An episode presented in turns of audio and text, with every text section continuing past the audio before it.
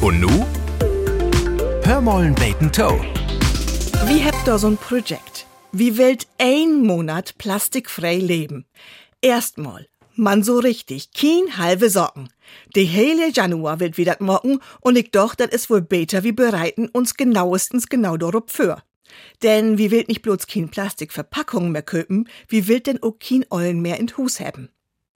Wenn ein damit anfangt, ohne Plastik zu leben, dann ist das zuerst gar nicht zu glöben, wo viel Plastik man hat und wat man eins bedenken muss.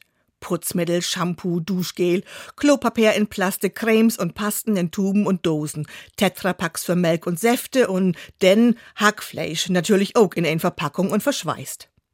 Um dat all anders zu machen, dat bedüten Bach überlegen und auch mehr Arbeit. Man muss ob Markt inköpen, Melk in Flaschen schleppen und so wieder. Man zum Glück gift hat van doch ja all ein Menge Socken ohne Verpackung. Zum Beispiel viele Putzmittel, die man mit n Lütje Brausetablette sümst anmischen kann.